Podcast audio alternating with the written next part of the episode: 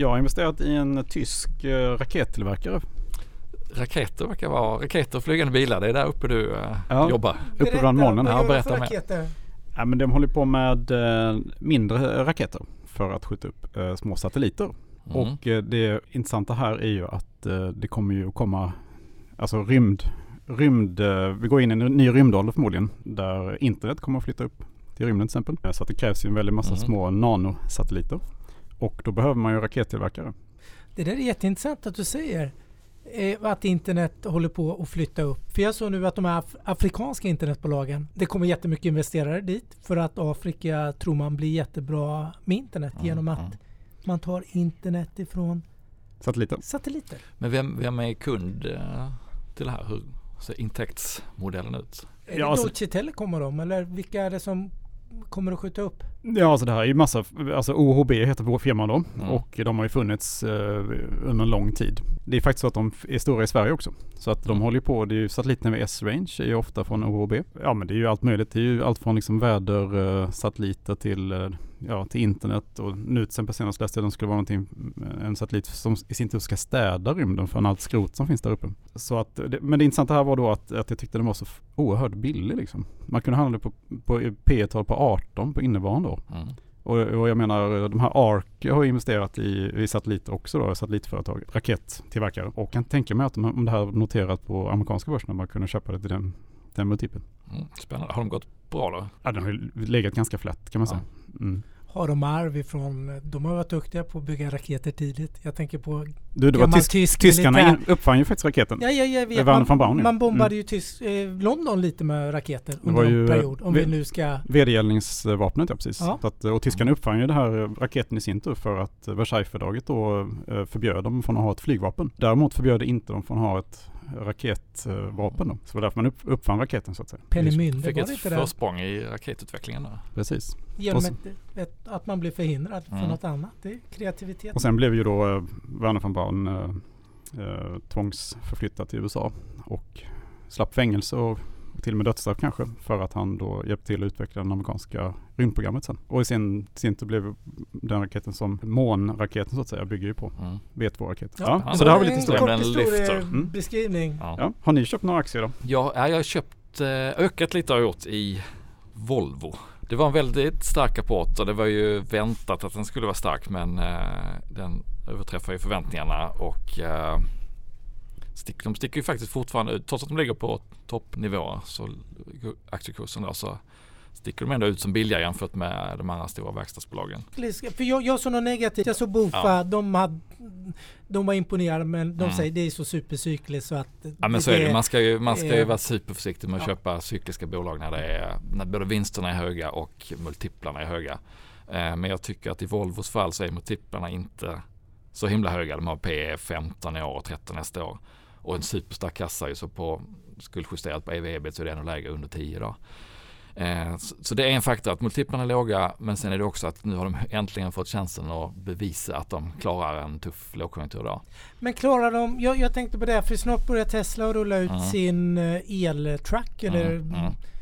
Och kommer det att bli snack investerarkollektivet där lite som på bilsidan att Ja men absolut så är Kommer det. Volvo klara av omställningen? Ja, är de tillräckligt snabba och så vidare? De ligger rätt så långt fram där. De har redan elbilar ute och de har ju en jättelång historik av att ha både ha liksom konkurrens från olika håll och eh, de har haft eh, eldrivna bussar sedan länge. De har startat ett nytt eh, affärsområde nu som heter Volvo Energy då, så att de ska accelerera upp el och självkörande lastbilar på sikt också. Så att jag tycker ändå att de är på bollen och har varit ett tag så att jag är inte superorolig för det faktiskt. Och det är en helt annan affärsmodell med, med eh, kommersiella fordon jämfört med personbilar. Ju. Där, man, där eh, kunderna då, åkerier, de, de tittar liksom var vi får ut mest pengar. Det är en mycket mer kalkylerande verksamhet än kanske än ett personbilsköp som är mer känslomässigt drivet. Ehm, så att kombinerar man det här, låg värdering, eh, att de faktiskt har visat att de klarar en lågkonjunktur. I finanskrisen gick de ju back en massa miljarder. Nu nu visar de då en, en marginal på lastbilarna på 13 i, i fjärde kvartalet. Eh, så att det borde strukturellt kunna skruva upp eh, eh, multiplarna en del. Sen är det ju som du är inne på, det finns ju liksom inte en, en eh, enorm uppsida Eftersom det alltid kommer att vara så att man vet att den dagen det viker ner så går både vinsterna och multiplarna ner och då kan det gå ganska snabbt. Så, att, så man ska inte skena iväg i, i förhoppningarna här men, eh, men en liten bit upp på, på en bra rapport tror jag och eh, dessutom då den här superdirektavkastningen man kommer ha en period eftersom de ger en, en eh, extra utdelning och har kvar en enorm kassa så de kommer kunna ge hög utdelning framåt. Vad har du för, jag såg att det fanns lite riktkurser upp på 300 kronor nu och sådär mm. på marknaden när man har skruvat upp. Eh, är det där du känner också att den ligger ju du ska två, ha den ett tag nu? 210 så där ligger den väl och, mm. och taktar på nu och eh, ja, men 15-20% upp plus att man får en jättebra utdelning tycker jag att man kan hoppas på. Hur ser det ut jämfört med andra lastbilstillverkare som jag tänker uh, Scania, Traton och sådär? Ja, de är ju en litet uh, udda bygge på det sättet att de är väldigt liten free float. Det är inte så många aktier som handlas. Det är svårt att göra den raka jämförelsen tycker jag. Men de, de har också hämtat sig väldigt bra och är, jag tror inte de är riktigt tillbaka på där de var när Volkswagen satte dem på börsen. Men, men inte så långt ifrån heller. Uh, men jag skulle nog ändå säga att, och nu, och nu sen kommer ju Daimler att sätta Precis, sin jag tänkte lastbilsverksamhet mm. Eh, på börsen. Så det blir spännande att se eh, vad den får för, för egen värdering då. Men de, de är större än Volvo eller? Totalt sett? Um, så på last, bara på lastbil, är det vet inte fasen om de är alltså. För att Volvo är har ju också Renault i sitt stall och eh, Mac då som är med anläggningslastbilar i, i Nordamerika. Eh, så marknadsandelsmässigt, nej jag skulle nog säga att Volvo är störst. Är störst ja. Mm. ja, spännande. Lycka till med mm. den och traden. Finansier, tack. Finansiering av den här affären då så sålde jag ett eh, bolag med helt andra multiplar, Beijer Ref. Jaha. Just det, men det, det är jätteintressant. Vi bara mm. kan stanna där lite. Trots att EQT har gått in och shoppat där. Ja. Mm. Det gjorde de i höstas. Det gjorde de i höstas. Ja. Nu får du rätta mig för nu bara mm. plockar jag. Men vdn där har ju varit extremt karismatisk. Ja, varit där länge, storägare. Väldigt länge, inte jättegammal. Nej. Alltså med tanke på extremt duktig. Mm, mm. Han, precis, han kliver ner, han kom beskedet ner nu. Ja, och det kan man förstå. Han har varit väldigt länge. Ja. Men eh, har inte det varit mycket av investeringen? När jag mm. pratar med många ja. förvaltare, de, de pratar alltid Per Bertmar va? Mm, precis. Per, ja, eh, de pratar ofta om honom som i, samma takt när du säger RF så nämner du. Det, det är ju inte alla bolag som vdn har så stor Nej. Eh, personlighet och Nej men så är det. Så det är ju alltid en, en osäkerhet. Han, han kliver av och de byter även ordförande då. Eh, EQT sätter dit en av eh, sina egna som ordförande. Eh, så det skapar ju skulle säga, både osäkerhet och en viss potential. För man vet ju inte riktigt vad är EQTs agenda här. De är ett riskkapitalbolag. De Tjäna pengar. Annars kommer de en, någon gång köpa ut hela bolaget eller har de en aggressiv, tjäna pengar är såklart eh, drivkraften. Men, men hur ser vägen ut? Är det köpa ut bolaget eller är det växla upp eh, tillväxttakten? Eh, det är de ju duktiga på att hitta Göra förvärv. göra förvärv mm. precis. Men som det ser ut just nu, de kommer ju med rapport i veckan, så växer de ju ingenting. Vinsten står stilla, P talet på 45. Eh, så då tyckte jag att det var kanske dags att sätta sig på läktaren en stund och gärna, jag hoppar gärna in och köper igen. Om, Hur länge har du ägt aktien? Förra året gjorde jag ett par hopp in och ut men jag eh, gick in i höstas någon gång, oktober-november. Så att jag har haft i den senaste fasen då i vad blir det, 3-4 månader. Mm. 30% upp ungefär. Mm. Det är bra. Det du har bra. sålt P45, köpt PE. 15. Ja. Mm. Det låter vettigt tycker ja, jag. Ja, så får vi se hur det spelar ut. Mm. Komma tillbaka till det. Ja, visst. Per, har du gjort något kul? Jag har bara gjort lite som dig. Jag har adderat på. Jag har adderat på i fyra bolag. Varav det fjärde bolag. blev ingen adderat på för jag handlade fel bolag. Man ska inte köpa på NAS. Jag har köpt mer i Salesforce. Ja. Som har tagit jättemycket stryk ja. när de annonserade sitt Slackköp. Slackköp. Mm, mm. Slack har ju inte tänkt med i den här uh, uppgången med Zoom och allting då. Nej. Och jättemånga har varit ute och sagt att de har förköpt sig och det här kommer inte bli något bra. Jag tror att det blir bra. Eh, sen har jag köpt mer i Paypal och Square. Paypal hade rapport igår va? Ja, jättebra. Square också. De har varit mm. jättebra. Och jag har sålt Visa Mastercard för att finansiera det här. Jag, jag, läste någon extremt bullish analys både på Paypal och Square och då blev det så här Visa Mastercard får finansiera det här.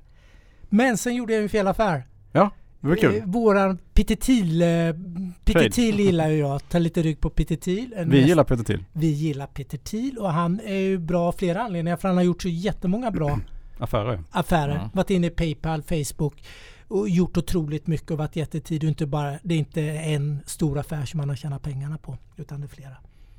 Där har vi varit sedan tidigare. Det kom ju ett Pitetilbolag på börsen i var det, oktober, november. Ungefär oktober?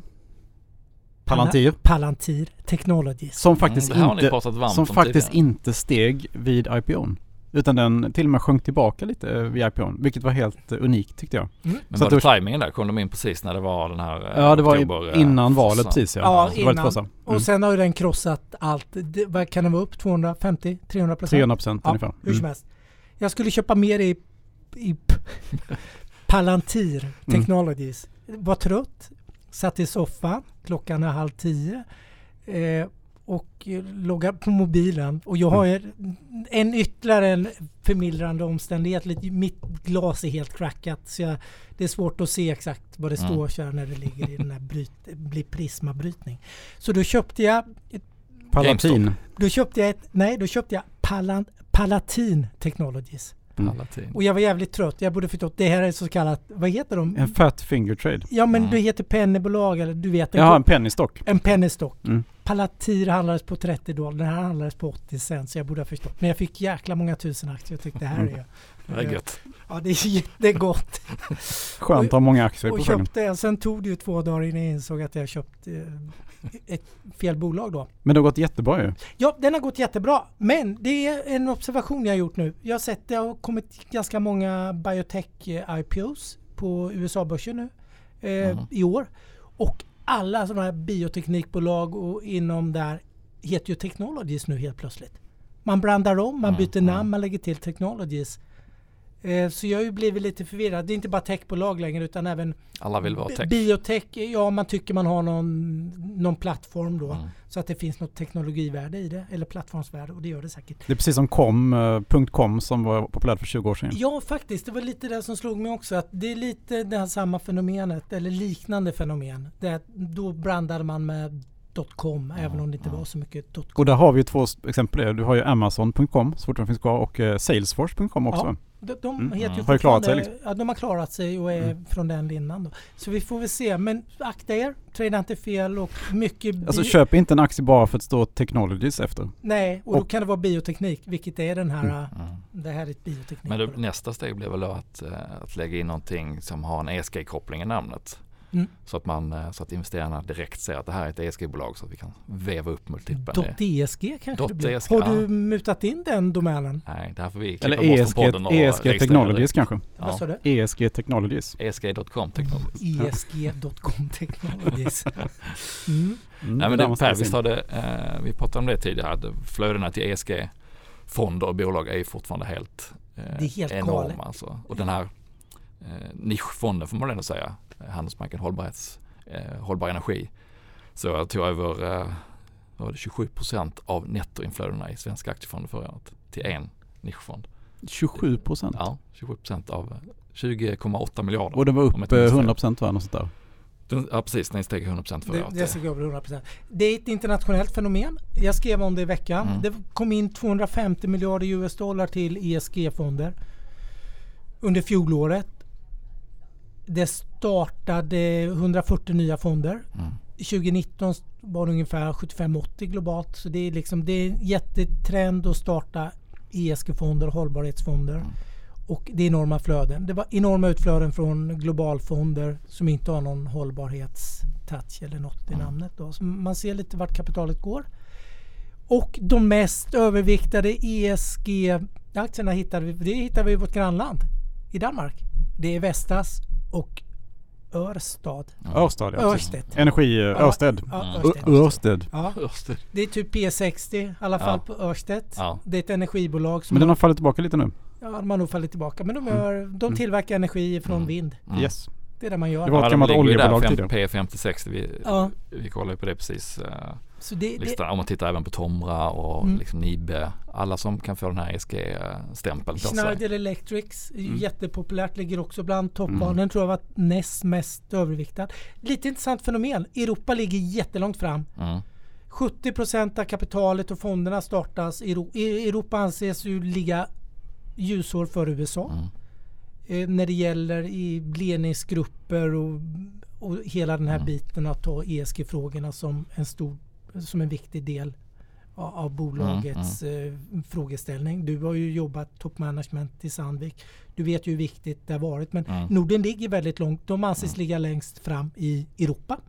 Mm. eh, tillsammans med Holland Mm. på kontinental Europa. Då. Så Holland och sen de nordiska Mm. länderna då har, har ju Unilever är väldigt långt framme. holländskt bolag. Precis. Du ser. Och Ja, men det, jag tror det har varit ett helt annat fokus. Det är ett helt annat fokus och det här är lite Europas revansch tror jag mot tech nu. Mm. Nu värderar man upp mycket europeiska bolag Mm. för att de ligger väldigt långt fram i sin hållbarhetsfokus. Och så. Ja, och bara de här flödena, det är ju, det är inte än att efterfrågan och utbud. Det, det finns en enorm efterfrågan på ett, ett antal bolag som är begränsat som verkligen kan kvala in då som ESG-bolag. Men vi pratade om det tidigare också. Jag pratade med en UBS-förvaltare för förra veckan som kör en Europafond och så han, han har sett den här trenden är så tydlig så det är Mm. svårt att missa. Men han menar att han tror att det kommer bli många bolag som brandar om sig. Eh, gamla oljebolag ser nu P7 Mm. så ser de ett bolag då som Örstedt som har Mm. P60 Mm. Eh, och som säkert hade P7 för innan de, för det var ju mycket kolkraft och dylikt. Ja exakt, det var av Mm. Det var kolkraftsenergi då. Att man ser att man kan göra den här resan och då blir du rikligt belönad av aktieägarna. Mm. Det är precis som så här, tyska eh, energijätten RWE gör ju Mm. precis samma resa som Ørsted gör, har gjort då, eller ska göra. Liksom. Mm. Eh, och den du, inspirerande. då, då ser ju direkt en omvärdering av aktien. Mm. Och du Mm. ser, det, det finns ju ett facit där ute. Man har ju Mm. sett de här bolagen Mm. som har transformerat om sig Mm. och Mm. tagit den här. Mm. Mm. Och sen har du Siemens Energy också som Ja. eh, då säger att de inte ska leverera turbiner till kolkraftverk. Exakt, jag tittar och, på och då dem. kommer den direkt in i ESG-fonder. ju. Jag såg det Mm. och jag såg det var enda nackdel. Det var det minuset om man på Siemens Energy. Det var att de har den här stora turbindelen då Mm. Mm. till kolkraft och så, så många. Men nu såg jag, det var väl i veckan den nya Ja, den, kommer de kom, precis, kommer resultat här och då ska de skära ner med en sjättedel tror jag, personal. Och sådär. Och det här kommer ju bara att fortsätta under väldigt, väldigt, väldigt lång tid. Och jag tänkte på det, här, de säljer inte ens verksamheten utan i princip så monterar de ju ner den. Ja. Så det finns Mm. väl inte ens några köpare. Alltså Nej, de, Nej, de monterar ner det precis ja. de Mm. monterar ju ner den. Det är ju inte Mm. att du säljer en, Mm. Mm. en verksamhet som du inte vill ha för att, utan du monterar ju Mm. mer eller mindre. Så Man, man offrar den vinsten man skulle kunna krama ur några år till för att. Bli- bli det bolag ja, man vill vara. och få en premievärdering. Och, du, och, Ja. men, och sen å andra sidan, du kan inte ens sälja det sannolikt då. För då, de hade väl sålt antar jag. Mm. Och fått något betalt. Än Ja. om, jag vet inte men Ja, det, lite, det Mm. ställer lite frågetecken Mm. hos mig i alla fall varför man inte hittar någon köpare då. Men det kanske inte finns. Alltså det byggs ju fortfarande kolkraftverk. Så att Ja. eh, jag menar det finns ett behov av turbiner. Mm. Så att, eh, Och de det. ska väl underhållas under, Ja. jag har ingen aning. Ja, 50 år Mm. kanske. Ja, 30 till 50 år. Mm. Ja, men man såg Vattenfalls eh, stor satsning i Holland är det väl. Det här eh, kraftverket de får lägga ner då och skriva ner nästan alltihopa på. Det, och det startade ju bara för eh, några år sedan. Så att, eh, Det var i Hamburg Det- var det. ja, Det, ja, Ham- precis. det, det startade 2015 ju. Ja, Morburg. Morburg ja. ja. Det är helt absurt. Det var ju det är typ världens modernaste kolkraftverk det. Mm, mm. Som då läggs ner nu liksom. Det säger ju lite grann hur snabbt eh, skiftet Ja. har gått. Men, och det de tror jag att, så mycket då? Nej, de är mycket renare än vad de flesta andra är på jorden. Men, men det är väl ändå så att opinionen i Tyskland är så stark Ja. liksom. eh, att det ska vara grönt. Så att eh, det går inte att driva vidare liksom. det är alla, det är alla storbolag gör nu är att ha en sån här eh, syftes, alla ska ha ett syfte, en purpose. Så man börjar med det i toppen och sen när man kommer på vilket syfte man ska ha, varför, varför finns vi som företag till? Så får det vägleda besluten sen och i nästan alla fall kommer man ju idag komma fram till att vi måste ha någonting med hållbarhet eller göra världen bättre med i vårt syfte. Och ska man verkligen då leva som man lär och låta det styra även strategin och, och den faktiska besluten och affärerna man gör, då kommer man ju landa i många bolag att då kan vi inte vara kvar i det här området. Även om vi skulle kunna tjäna pengar på det under en tid och antingen får vi sälja det eller så får vi då helt enkelt montera ner det. Så att, eh, det är nog bara början på den här trenden tror jag. Ja, verkligen. Apropå att göra världen bättre. Så jag har gjort ett aktieköp eh, som förhoppningsvis gör världen lättare i alla fall. jag har ju handlat eh, Viktväktarna, Weight Watchers International. De finns kvar alltså. De finns kvar och det är Oprah Winfrey gick in där för typ tre år sedan och köpte 10%. Mm. Men eh, sen har de ju drabbats ganska hårt av pandemin då. Mm. och aktien har kraschat. Och de är dessutom inte så duktiga på digitalisering. Men eh, nu eh, ser jag en turnaround i det här. Mm. Dels att eh, de har satsat mycket på digitalisering eh, och sen är det också att pandemin är över snart. Mm. Och då kommer alla ha suttit hemma och käkat massa godsaker och var jättetjocka och behöver gå och eh, få råd om hur man går ner i vikt igen. Men som sagt, aktien är pressad och eh, jag ser ett bra turnaround-läge i, i Weight Watchers International nu. Men kan, man- kan inte de addera på massor med smarta tilläggstjänster? Exakt. Med matleveranser och Jo, det är klart. Och massa samarbeten och sådär. Ja. Mm. Så att eh, jag tror att det där kan bli en jätte, jättebra turnaround faktiskt. Men med tanke på hur stort eh, intresset för hälsa är sådär att de inte har lyckats bättre då måste jag, de måste jag ha gjort en hel del dåliga vägval innan de hamnar där de är nu i ett turnaround-läge. Ja, framförallt är det digitaliseringen då. Eh, Ja. Att de inte alls var med på den bollen. Eh, ja, men lite som, Mm. ja det är många som, finns ju hur många exempel som H&M till exempel. Mm. Att de inte var, att de är sena på bollen helt enkelt. Har de ny management eller något sånt där? Ja, det vet jag faktiskt inte. Nej, jag bara Ja. tänkte om de gör någon sån här VD och ledningsbyte liksom som är lite mer progressiva. Och, Ja. I, alla fall så, mm, Morgan Stanley ser ju uppsida på ungefär 30% just Ja. nu i aktien. det är din husbank. Det är min husbank, ja precis. Jag kör Bofa mycket och du kör din Morgan Stanley. Och JP Morgan brukar jag köra. Ja, du gillar Mm, dem. jag gillar de två. Det är ju samma bank egentligen. Eller det är ju Morgan Stanley är en spin-off ja, från JP Morgan. Mm. Mm, ja, du Fick, hörde att fick jag lära mig av Winston. Liksom. Din vän Winston redde ut till Mm. oss här. Mm. Mycket intressant. Han kan sin finanshistoria. Berätta om Winston, vad har han gjort nu då? Ja, alltså han är ju, eh, han tycker det är lite, det är dyrt liksom. eh, Såklart, börsen. Men han har väl köpt, eh, hållit på med lite med vaccinaktier och sådär. Så han Mm. gillar ju Moderna till exempel. Det har väl varit en bra affär. Sen har jag, köpt han ju Varta också. Jag tog en ryck på, på mig då kan man säga. Såklart. Vem gör inte det? Och, och jag har också ökat lite grann i Varta får Mm. jag säga. Det, den som kan, nu har ju alla blanka då lämnat Varta, var senaste siffran där. Plus att det som kan bli bomben i Varta det är ju att eh, de börjar, kommer börja producera ett elbilsbatteri här i slutet på året. ja, det Som då förmodligen kan vara mycket bättre också än vad många andra är. Mm. Och det är faktiskt ingen som, och- om man jämför värderingen med elbils eh, då jämfört med hur Varta värderas. Så ska ju Varta uppvärderas Mm. jättemycket liksom. En trigger, ingen bomb tänker jag. Då ska kursen ner liksom. Men, En men kursbomb uppåt. det är en kursbomb uppåt. En, Kanske. en inverterad Mm. bomb. Mm. Men eh, vart bygger de den fabriken? För det känner jag, de, det måste de har hållit på med batteri och... Men de finns på flera ställen i världen. De är, Nej men jag menar, Mm. de har väl hållit på med batteri sen batteriet, Sen det uppfanns ja. ja, sen det uppfanns i princip. Mm. Det är säkert en tysk uppfinning också. Ja, det kanske till och med kan, kan det vara eftersom det är Ja. kemi och sådär. Mm. Mm.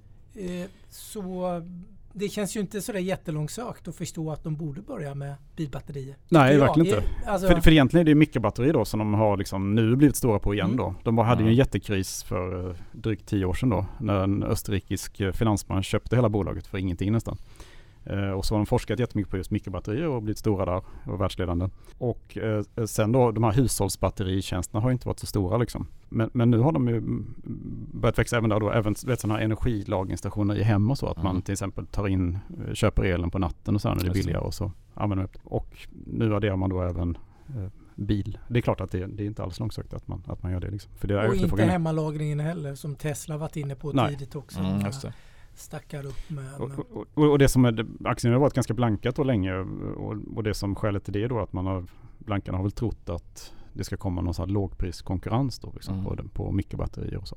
Att Det det bara där är en bulkvara liksom som Ja, inte visst. går att Ja. ta betalt för. Men det har ju inte hänt eh, än så länge på under de här Mm. fem åren som blankarna har varit inne då och nu har blankarna lämnat till slut. Mm. Men det skedde ju i samband med att blankarna blev otroligt brända på de andra GameStop Mm. och AMC och så.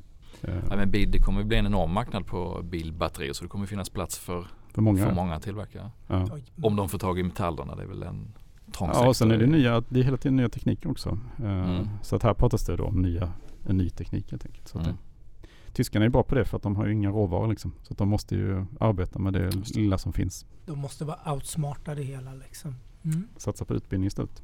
Mm. Ja, Inget annat du har gjort? jo jag har gjort jättemycket. Jag vet inte, vill ni höra allt liksom? Ja, Topp ja top tre vill vi Ta höra. topp tre. Ja men jag, det, det sen, eh, senast igår köpte jag Procter Gamble faktiskt. Ja. Apropå Unilever. Så eh, Procter Gamble är också en sån lite turnaround-kandidat. Mm. Den är ganska pressad. Nej men då tror man att det, nu när världen kommer igång igen och sådär att det kan bli mycket mer konsumtion Men av nu är du inne i ett av världens största bolag. Ja, det ett av liksom. Market cap-mässigt Ja. om vi plockar bort techbolagen så Absolut. hittar vi ju den här rackaren sen. Ja. Där uppe. Men det är, det är inget stort eh, köp. Eh, jag har köpt Netflix. Det har Ja. jag äntligen insett att det kommer att bli bra liksom. De har 200, jag, jag har suttit och tittat på Netflix hela året här liksom. Men eh, de har Det ju här två... verkar vara något tänkte jag. Ja, det kan vara. Tio kan år bli efter. någonting. Nej, förlåt. Det var inte så. Men Nej det, men det, det tar väldigt lång tid. Jag menar se, se på Warren Buffett liksom. Nu jämför jag med, jag pratar inte med honom egentligen, men eh, de köpte väl Amazon för typ två år sedan eller något. Mm. Eh, Och han kände ju till Amazon. Jag menar han har, tittat på det tio år liksom, men Mm. insett då efter tio år att ja, just det här borde jag ju ha. Apple var väl samma sak. Och Apple samma sak. Ja. Och det är sådär, man, när man ser att något är bra så även om det har gått mycket så ska man ändå hoppa på det. Jag menar Netflix har 200 miljoner användare just nu och eh, jag menar de, om några år kommer de ha en miljard användare säkert. Mm. När, när då 5G och eh, satellitinternet har spritt sig till hela världen. Mm. Så att man även kan få snabbt internet i mitt i Centralafrika liksom. Mm. Jag vet jag inte hur stor efterfrågan kommer vara där i början då, men det, det kommer ju finnas efterfrågan. Så att eh, jag tror att man kan hoppa på Net- Netflix fortfarande faktiskt. Det är ju enorma stordriftsfördelar i en sån här verksamhet. ju. Om man har investerat i serier och filmer och sen kan man bara slå på kranen för ett nytt ny land eller nya. Ja. Och du, det är svårt, precis det är väldigt svårt för konkurrenter att slå dem Ja. när de har de enorma resurserna. Mm. Liksom. Skalbarhet. ja. Skalbarhet. Skalbarhet. Du, jag tänkte bara en snabb kommentar på, kanske inte just Netflix, men jag ser en röda tråd, den gillar jag. Mm. Men du skrev om hun, de hundra bästa aktierna. Amerikanska aktierna, just det. Ja. Mm, Och det slog mig en sak som ingen Mm. har skrivit om nu och du Mm. nämnde det nu, det var Warren Buffett. just det. Det var ju ingen bra avkastning alls för Nej. det stora fina investmentbolaget. Berkshire. Det var väl i princip flatt va?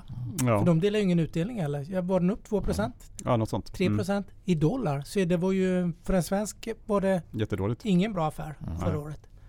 Har du någon reflektion på det? Ja, men det är väl för att det ligger, ligger massa eh, liksom, traditionell industri i det där, eller konsumtion, eh, som, som, eh, ja, som marknaden just nu inte rosar kan man säga. Mm. Marknaden vill ju bara ha tillväxt just nu. Tillväxt och Och, tech. och häftiga, häftiga saker då, som flygande bilar liksom, Mm. till exempel. Risk på heter det, brukar Pekka Mm. säga. Mm. Så att eh, är man långsiktigt, det är väl bara att ligga kvar i det helt enkelt. Det kommer väl att gå. Det kommer att gå upp förr eller senare. Jag har köpt Adobe också, samma skäl också. också gå, eh, Mm. liksom, det är en aktie som alltid har varit bra liksom. Men jag menar, det här, vi sitter och spelar in det här programmet och använder Adobe-program till exempel. Mm. Och det gör man över hela världen. Och kommer fortsätta göra det. Du sålde Mastercard, jag köpte Mastercard. Mm. Eh, Jag tyckte den hade dippat ganska mycket från, den var uppe i 250 dollar någonting. Men nu gick den ner till nästan 200. Så köpte jag tillbaka den kan man säga. Intern affär. Ja. Mm. Ju Köpte bra. dina Mastercard. Inte mina Visa. Nej, De Visa... är för dyra, tycker Ja, de tycker jag är för dyra. Mm. Mm, faktiskt. Mm. Ja, jag förstod det. Jag köpte Affirm också faktiskt. Den tycker jag är för dyr egentligen då. Men Louise Sammet som är så Ja. duktig tycker jag, och har jobbat på Klarna länge. Hon tycker att det där är, det där är amerikanska Klarna då. Och du det. kommer teckna det för Klarna IPO sen när den kommer? Ja, det måste man göra Ja, du ser. Mm. Ja, visst är det. faktiskt. Jag har sålt lite tyska grejer. Jag har sålt Evonik till exempel. Va? Eh, Nej, förlåt. Du har ju tyska pratat kemi- så gott om dig innan. Ja men det var det, så det händer, lågvärderat och... Jo men det har stigit lite och sen har det... Det skulle ju vara en bomb. Jo men det är Det jättebra. blir en bomb. Alltså jag menar om man skulle värdera Evonik så som det borde värderas, alltså ESG så att säga, allt det Mm. där. Då är det klart att den ska upp liksom. Men eh, jag har ju insett att det är, det är roligare att vara liksom där alla andra är och... Det där är en blind fläck på min eh, stora blinda tyska Evonik, Tysklandskarta. Ja. ja, det hette Degussa tidigare. Eh, Så de har ju eh, liksom gjort om sig då, eller gjort om namnet. Men, eh, nej, men de är ju stora inom till exempel eh, djurfoder. Eh, Så de gör liksom eh, hållbart djurfoder till Okej. fiskanläggningar i Norge, till fiskodlingar. Mm, mhm. Till exempel. Så att de, de satsar från, och det är samma resa som liksom de här Örsted kan man ju säga, fast Mm. de försöker från att då vara ett, liksom, ett smutsigt kemibolag ska Mm. de bli liksom ett hållbart kemibolag då liksom. Med bara hållbara kemikalier. Vi kan ju byta aktier där. För den kan ju du köpa nu då från... Så på, från är en jag, dålig lans så är ju ändå på något sätt om, om jag skalar ner Volvo så kan det bli så att jag skalar upp Nej den. men Evonik är, är ju intressant. Sen är det ju det där med ägarsituationen då, att det är ju 60% av aktierna ägs av en stiftelse. Mm. eh, som då eh, grundades för att liksom ge, när kolindustrin avvecklades i Ruhrområdet så grundade man en stiftelse som ska då liksom hjälpa bygden Mm. kan man säga. Och det här eh, RAG-stiftelsen heter det och de är till exempel eh, de är storägare i, i eh, ja, det är i Borussia Dortmund också till exempel. Så att det är lite, här, lite konstiga så här, det är en dålig ägarsituation kanske, det är Mm. inte så mycket free float och så. Så det kan ju vara skälet till att den kanske inte är mer uppvärderad. Jag sålde Palantir faktiskt, för jag tyckte den blev för dyr. Men jag tänkte hoppa tillbaka igen när, när lockup-perioden går ut här i februari. Lycka till med den där traden. alltså den där traden, alla vet att det är lockupen och allting. Den där måste ju vara pris... Jag har ju sagt... Ja, men George Soros är inne, han ska ju sälja allting. ju. Jo, men han har ju redan sålt. Säger han att han ska sälja har han sålt. Ja men han får inte sälja. Ja, för han är är ju fyra dagar efter rapporten i... Ja, Ja, men det, det, vi får se vem som får rätt. Jag har sålt Carl han har sålt Zeiss. det på pappret i alla fall. Ja. Till någon. Carl Zeiss har jag sålt också, just av samma skäl att den är för dyr. Eh, Det är världens ledande ögonoperations eh, Mm. eh, maskintillverkare. Uh, Jung Heiners har jag sålt också. Eh, ett Det är av, de här gamla klenoderna. jo men de har gått upp så mycket. De har gått upp, eh, nu tycker jag att de har, eh, jag menar Jung Heiners har gått 100% liksom. Fresenius eh, sålde jag också faktiskt. Mm. Och det var ju för att de hade, det kom liksom oroväckande data här att eh, covid-patienter dör ju då eh, när de, snabbare när de använder den här blodreningsgrejerna från dem. Så att säga. Det låter väldigt dåligt. Ja det låter väldigt dåligt så att jag sålde den snabbt. Du var aktiv. Ja. Har du eh, netto då? Har du, har du frigjort kassa eller ligger du Nej jag ligger belånad till och med. Så att Okej. det, nej absolut inte. så att det är inte någon börsoros eh, Nej. utförsäljning som har Nej inte alls. förorsakat? Du, jag läste en nyhet igår som jag måste, då Mm. tänkte jag måste jag höra med Mm. Lans. Jag såg att nu, och det gäller lite dig också för inne, Ford ska Mm. ju nu satsa 29 miljarder US dollar på att bygga en sån här lina för Mm, elektriska mm. bilar. Jag såg Vad också är- det i veckan. Vad heter den här, äh, de som bygger liner för biltillverkare eller sådär så man kan producera elbilar, det här tyska bolaget som. Aumann. Har den raketerat? Men nu kommer det ju 29 nya miljarder dollar som ska in i nya produktionsanläggningar och sånt. Och det är ju bara en tillverkare. Du måste ju göra det här om du ska vara kvar som biltillverkare. Men det är väl Bosch och sådär som gynnas och sånt va? Ja, men jag tänkte, för, byggde inte, var inte de som byggde med själva produktions... El, elspole, jo jo, men det är precis, eh, jo. Om du men- förstår vad jag menar. Men, det- men det har ändå inte gått så bra för dem, konstigt nog. Aumann, det var det ju precis. Den själva monteringen har ju Atlas Copco sitt eh, industriteknikområde där, där de gör många av maskinerna som man använder på linan när man... eh, ja, du ser. Nu, är- Så de det, skulle jag tro är ganska neutrala kring om det är eldrivet eller, eller fossildrivet därför att det spelar ingen roll. nej, resten av bilen ska ju ändå monteras Ja. och det ska liksom ska limmas. Ja. Mm. rutor och nitas eh, grejer och där, där ligger de ju långt fram.